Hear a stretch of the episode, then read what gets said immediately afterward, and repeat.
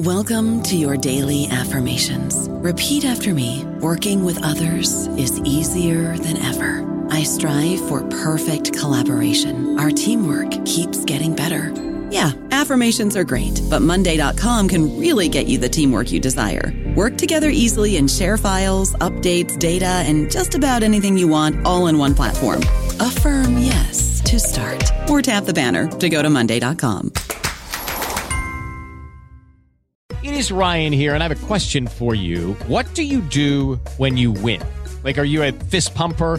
A woohooer, a hand clapper, a high fiver. I kind of like the high five, but if you want to hone in on those winning moves, check out Chumba Casino. At chumbacasino.com, choose from hundreds of social casino style games for your chance to redeem serious cash prizes. There are new game releases weekly, plus free daily bonuses. So don't wait. Start having the most fun ever at chumbacasino.com. No purchase necessary. VGW Group. Void where prohibited by law. See terms and conditions 18+.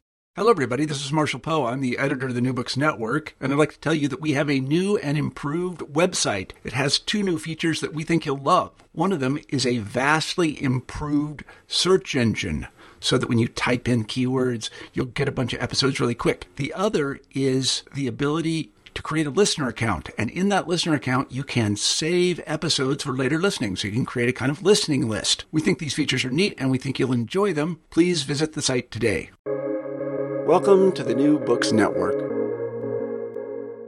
Hello and welcome to another episode on the New Books Network. I'm one of your hosts, Dr. Miranda Melcher, and I'm very pleased today to have with me Dr. Nicole Seymour to tell us about her book titled Glitter, published by Bloomsbury as part of the Object Lessons series in 2022.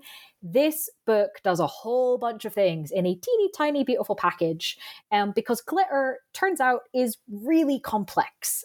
We often dismiss it as just shiny or just annoying, but there's really a lot else in here to talk about. So Nicole, thank you so much for being on the podcast.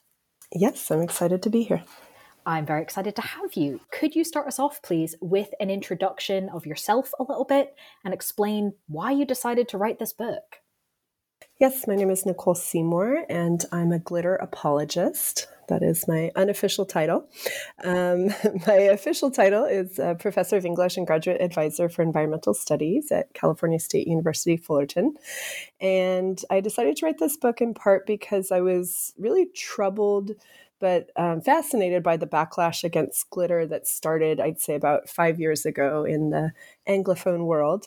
And I can say more later about why it was troubling to me. But basically, I was just really viscerally moved to give glitter some positive or at least thoughtful attention at a time when it was being really maligned. And the broader explanation is that I had just finished writing a book called Bad Environmentalism, which is about how environmental artists and activists have been recently rejecting the kind of gloom and doom approach that has dominated mainstream environmentalism for a long time. And when this backlash against glitter started happening, specifically, I should explain that the backlash was around the fact that most glitter has a plastic component and, you know, potentially is a pollutant. So when that backlash started happening, I just sort of felt like, you know, here we go again. This is that, you know, kind of everything is terrible, even the most seemingly fun or innocuous or harmless or frivolous thing. You know, it felt like a very familiar, what I call killjoy environmentalism kind of narrative. And so since I'd already been pushing back against that in that book about environmentalism, when this glitter backlash happened, I was just kind of like, this project is naturally flowing from there. Brilliant. Thank you for giving us that foundation and introduction. In a similar vein, getting into kind of the book itself, for anyone who's not familiar, Object Lessons are these really cute little black cover colored books that have a pretty design on the front. And they're not, I mean, they're slightly bigger than my hands, but they're pretty small, right? They're not like massive textbook books. So with any analysis, obviously figuring out the scope of a book is a challenge. For a book of that size, I imagine it's even harder. So can you briefly introduce us to the scope you did decide on and then talk us through how you came to that decision? Yeah, so it's easy for me because I'm a scholar of contemporary literature, and that means I get to be pretty lazy most of the time, and I'm sort of kidding, but I don't tend to go into archives and that sort of thing. But and I was, as I was noting a couple minutes ago, the book really grew out of this glitter backlash that had been happening for just the past couple years, and so I started with this pretty contemporary scope. And a lot of the text, primary text that I look at, like Mariah Carey's film Glitter, the fine cinema classic Glitter, a lot of the things I was looking at were from, mostly the past. So one of the things I did was to try to give readers a bigger historical sense of glitter in a couple ways. So one thing I did was to look into the etymology of the word, and which in English dates back to the 1300s. And among other things, I learned that glitter was a verb before it was a noun, which means that at least for a couple hundred years, people were thinking of it as a quality before they were thinking of it as an object or even a product. And I also ended up talking to some historians of fashion and cosmetics to try to locate glitter in a longer history of self-adornment, which, ranges from, everything from women putting diamond powder in their hair to using egg whites to make their skin glow. There was a moment where that was a trend. And, of course, men and non-binary people have done all sorts of things as well, powdered wigs and all that. But the point is that something like, the glittery eyeshadow we think of today or the body glitter we use today is just, one instance in a long line of humans drawing attention to their bodies and capturing the public eye. So that's kind of the historical scope. And then the specific topics I decided to cover just really fell into place in really fun, random ways. So I was at a bar in New Mexico and they had a glitter beer on the menu. And I was like, well, I guess the universe is telling me I have to write about glitter beer. So that became a little micro chapter unto itself. I definitely had to stop somewhere because, I was kind of spiraling out. And there was moments where I was like, I should write about sequins or I should write about tinsel. And then, I had to pull back and think about the Object Lessons book series and how, those could be their very own separate books. So long story short, I wanted to strike a balance between starting with this very specific substance that we would all agree to call glitter. So either the craft material or the cosmetic material, and then to try to broaden out a little bit to get us to think more broadly about glitter as a quality and even a strategy. I find that deeply entertaining to just kind of imagine, being sat at a desk going, oh, what about this? Oh, what about this? No, hang on. You know what? I'm going to go have a break. Oh, look, Now there's glitter beer. Right? Just going to have a drink, take a moment. No, it was glitter was, as it does in real life, it was clinging to me. I couldn't escape it. It just kept popping up. No, absolutely. All right. So we've got an idea of the many things that the book covers, some of where it came from. So I'd love to kind of get into some of the meat of the book, really, and start with a deceptively simple question, I think, that is much easier for me to ask than it is to answer. So I acknowledge that I'm putting you in a difficult spot here. My question is, how does glitter work emotionally? Well, glitter evokes really strong emotions. It's definitely a love it or hate it type of thing. I talk in the book about how this love-hate relationship gets represented throughout popular culture. So I ended up watching a lot of Peppa Pig.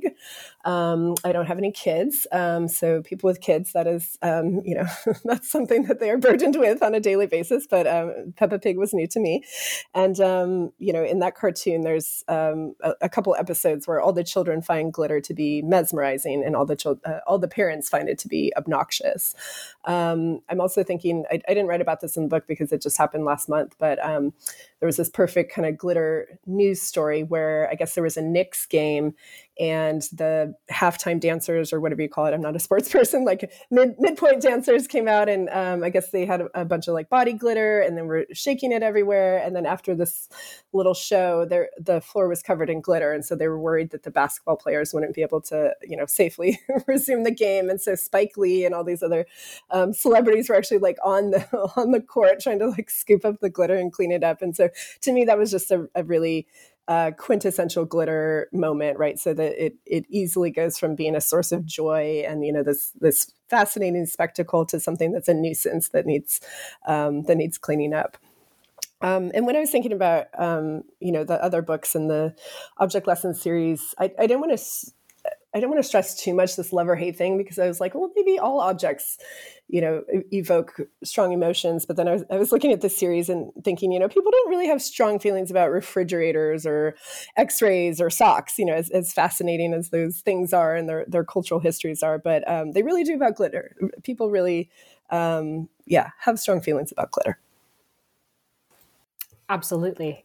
Just even the dichotomy I sort of flippantly said at the beginning of shiny or annoying kind of sums up a lot of things there. In terms of the strong emotions, you point out in the book that maybe everyone does have strong emotions around glitter, but there are certainly some communities that might be more associated, either in popular perception, in terms of cultural practice, both more with glitter than others. So can we turn to one of those communities, the queer community, and perhaps either intersecting or, in addition, communities of color? Why do those communities maybe have particular connections to glitter? Well, glitter is typically associated with excess. So it's adornment, it's supposedly frivolous and quote unquote extra, it's not restrained. And those kinds of associations have always followed feminine people and LGBTQ plus people, as well as people of color. So in the book, I do a bit of digging to try to uncover the roots of those associations. So to just give one example, I look at this famous essay from 1913 by a European architect named Adolf Loos, and the essay is called Ornament and Crime, which already gives you a sense of what his opinion about, adornment might be. But he has this claim, which is that the evolution of culture is synonymous with the removal of ornament from utilitarian objects. And so that essay was really... if people don't know, really rooted in, racist and eugenicist ideas about what cultures and what types of people were more advanced, right? So this idea that a more advanced European culture would not have a lot of, I think British people call it faff, like a lot of junk, like a lot of, that it would have a more simplistic aesthetic, and that anyone that has a sort of an extra aesthetic would be backwards in some way. And Luz had all sorts of problems. He was also a sexual abuser, so not the best person on the planet.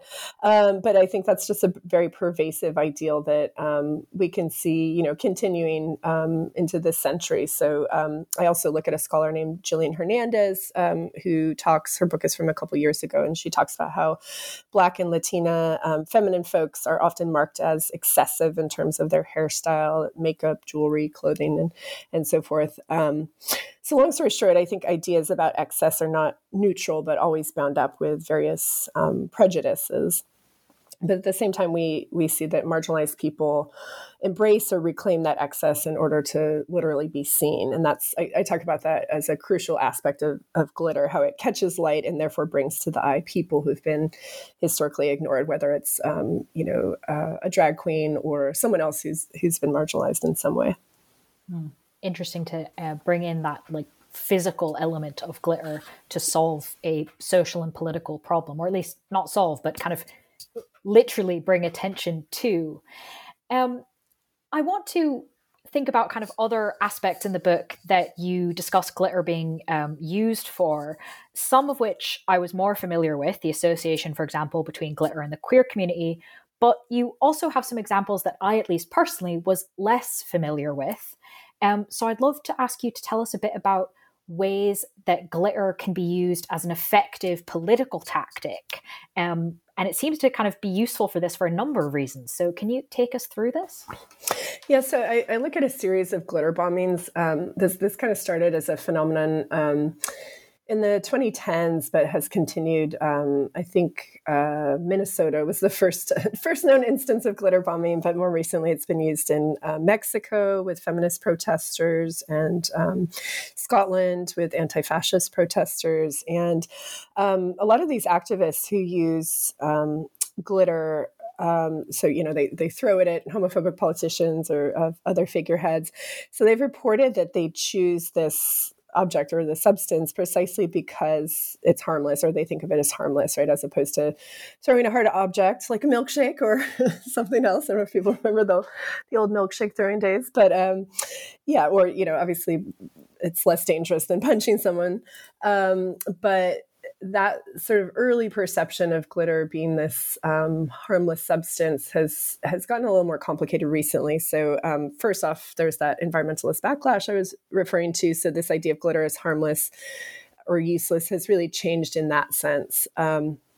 And also there's been a few folks, politicians who've been glitter bombed who've actually tried to prosecute the glitter bombers for assault. And that has not been very successful, but you can see how, I think what's really interesting here is how complicated and contingent the status of glitter is, right? So the very same person might write off glitter as frivolous, but also claim that it's this violent tool, right? Depending on the situation. So yeah, that's something I explore throughout the book, right? Is that glitter, it's always changing depending on context. So it's not just that people love it or hate it. People think of it as useless or useful or harmless or harmful. So it's a very contingent substance. Mm. One element that I think enhances the contingentness of it that I'd like to add into this pool of things we've already mentioned is the fact that glitter is often so cheap. What do you think is so significant about this component of glitter? That's another thing that these glitter bombers reported is that, you know, glitter is really accessible, right? So if you're looking for tools with which to, you know, bring to a protest, that's you know, very easy. Some of the Mexican feminist protesters made their own glitter. So apparently they were using sugar and food dye. And so, yeah, you can see how glitter is just this tactic that can be easily adopted by anyone. You don't have to plan for it. But I think that the cheapness of glitter also goes back to those discriminatory logics we were talking about earlier. So there's a long history of barring poor people from adorning themselves or being too, quote unquote, extra. In the book, I referenced the sumptuary laws in Elizabethan England that said, you know, basically you can't dress too extravagantly if you're poor. It would upset the whole social order. It would confuse everyone. And so something like glitter, there's a way that it allows you to... in addition to these protest moments, I think it allows people to achieve the effects of extravagance and visibility that something like, you know, gold or diamonds would offer, but at a much lower price. But then we can see how certain powers that be might not like you to have access to that shortcut. So it's all about sort of, you know, the ways in which glitter, again, can be used by these marginalized groups, but then also becomes denigrated because of their association with marginalized groups. I don't know about you, but I'm very busy and I don't have a lot of time to cook. That's why I subscribe to Factor. Eating better is easy with Factor's delicious, ready-to-eat meals. Every fresh, never frozen meal is chef-crafted, dietitian approved, and ready to go in just 2 minutes. You'll have over 35 different options to choose from every week, including Calorie Smart, Protein Plus, and Keto. These are 2-minute meals. Factor meals are ready to eat and heat, so there's no prepping, cooking, or cleanup needed. They're flexible for your schedule. Get as much or as little as you need by choosing your meals every week. Factor is the perfect solution if you're looking for fast, premium options with no cooking required. Sign up and save. We've done the math, and this is important. Factor is less expensive than takeout, and every meal is dietitian approved to be nutritious and delicious. Head to factormeals.com/NBN50 and use code NBN50 to get 50% off. That's code NBN50 at factormeals.com/NBN50 to get 50% off. No, that's useful to add in. Turning to a completely different population of people who are fascinated by glitter, let's talk about children, because they are, you know, pretty obviously really into the sparkly, the shiny, the glittery. And this is something I was definitely aware of. I don't know how you could not be aware of it, but I admit not something I had really thought about.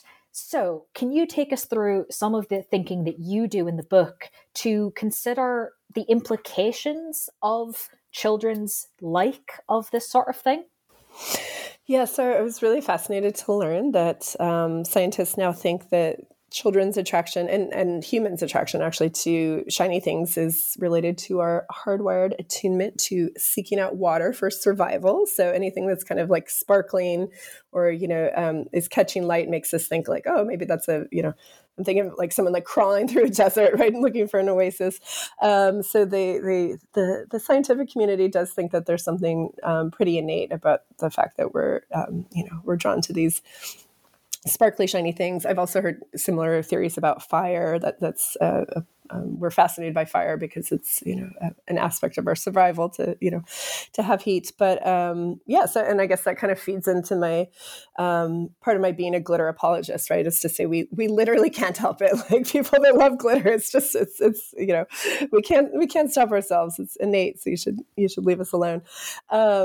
But I also absolutely understand glitter is not for everyone. So again, parents find it very irritating. I interviewed a friend who is an art teacher, and she was like, absolutely not, over my dead body. Will there ever be glitter in my classroom? And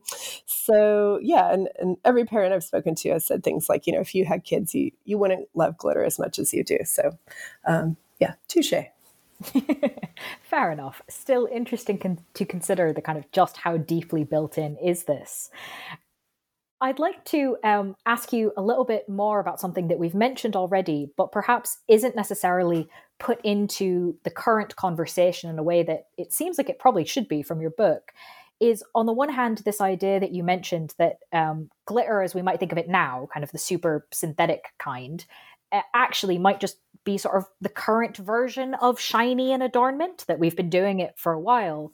And putting that kind of into conversation with very, I think, pretty new forms of glitter that are advertised very specifically as being eco-friendly. Look at this new type of shiny eyeshadow, and it's special and new because it has this aspect to it.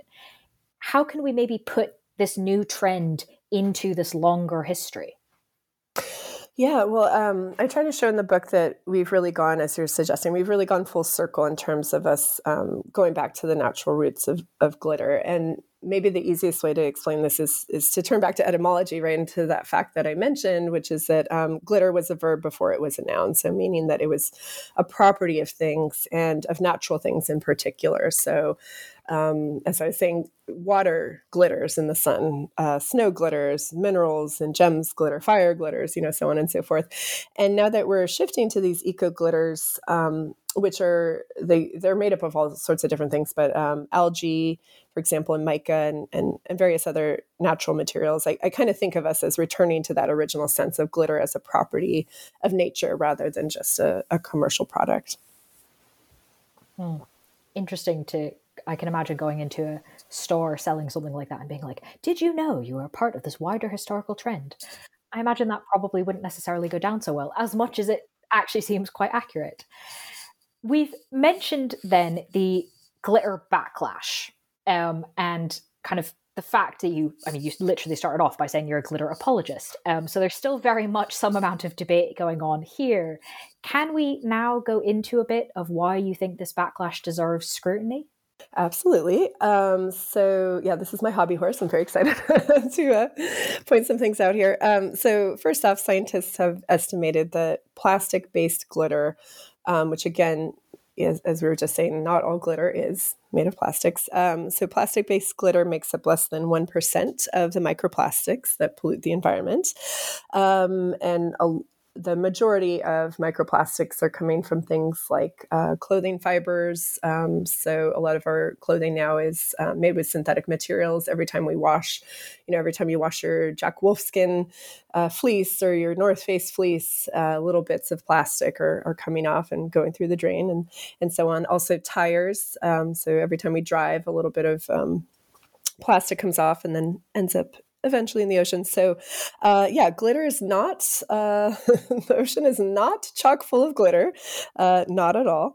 And so, to me, at best, that means that this glitter backlash is kind of a cultural clickbait, right? An attention grabber that just doesn't really show the bigger picture. And at worst, it might be a matter of discrimination, considering what we were saying about how glitter is so widely associated with queer people and people of color and working class people. So something that just so happens to be associated with these marginalized groups gets singled out kind of unfairly. That's part of my suspicion here. To target something so specific, whether in these journalistic accounts that are talking about how bad glitter is, or in actual policy, it feels a little questionable to me, I have to say. So then, what is glitter's place in an era that's so plastic filled? I think it does still have a place. So there's those eco glitters we were mentioning. Edible glitters. There is a big elephant in the room that I haven't mentioned, which is the European Union has instituted a ban on plastic-based glitter as of this year. That includes other things. It's not just glitter, but that was kind of what made the headlines. So things that have what we call microbeads, anything that has these, very small microplastic synthetic pieces that again could end up in the ocean. Although again, that's not the main source of glitter is not the main source of microplastic pollution yet again. There's been stories of people rushing out to buy, panicking, trying to buy the last packets of glitter on the shelf. And as far as I understand, if there's things on the shelf, they can still be sold, but no new microplastics like glitter can be manufactured and sold going forward. And I don't foresee that happening where I am in the United States, but it does show that public thinking is shifting, of course.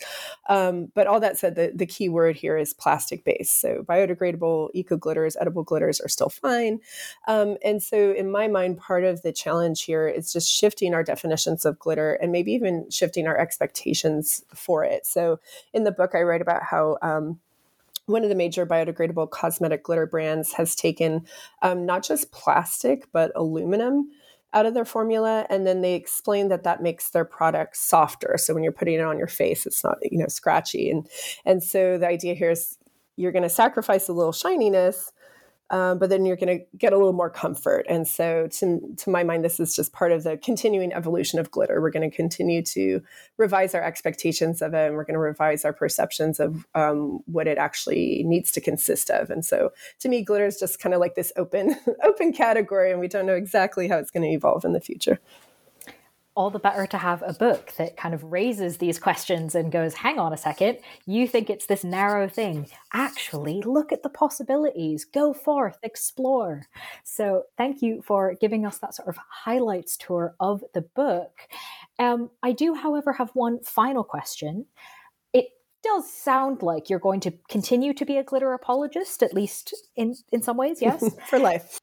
For life. All right, then. But of course, one can be many things. So is there anything that you are currently working on or have been working on you'd like to share, even if it's not glitter related? Well, I was about to say winter vacation is my number one project right now, which is sort of glittery. But in terms of my next scholarly project, I'm calling it Conservative Camp right now, and the idea is that it's going to be a collection co-edited with my bestie, Darren DeWitt, who happens to be a political scientist. And our idea here is that camp has become a central element of far-right discourse and political performance, and that's not been widely addressed, except in the fact, in the sense of, thinking about someone like Donald Trump. People on the left kind of assume someone like Donald Trump is not in on the joke, but I think we have to consider the fact that he very much might be in on the joke. So he might be employing what Susan Sontag would call deliberate camp rather than naive camp. And we've been doing a lot of reading. There's a really great book I would recommend titled "That's Not Funny: How Conservatives Make Comedy Work for Them" by Nick Marx, and I hope I'm pronouncing this correctly, Matt Sinkowitz. And they talk about how academic scholars who tend to be left-wing have pretty much ignored the existence of right-wing comedy, which is actually in full swing today. So some of the most highest rated comedy programs on cable TV are not, the Daily Show. They're not these left-leaning shows, but actually right-wing right-leaning shows. And so the point here is that we want to, with our project, Erin and I want to broaden out a little bit from comedy to think about camp and how this mode, which has historically been associated with queer communities. So again, there's I guess Glitter is sort of hiding in the shadows there, right? That all these campy elements like dressing up in glitter or dressing up in drag, we tend to associate those with the left wing, but we see that those modes are actually being harnessed by the right. And so, I think it should be interesting, but disturbing to embark on this project, which is why I need a vacation first. Quite possibly. And a vacation is very much deserved. But if anyone who's listening wants to, especially in the festive period, get more interested and learn more about Glitter, they can, of course, read the book that is titled Glitter. It's very straightforward. You'll definitely be able to find it. It was published by Bloomsbury in 2022. Nicole, best of luck with your future projects, and thank you so much for being on the podcast. Yeah, thank you.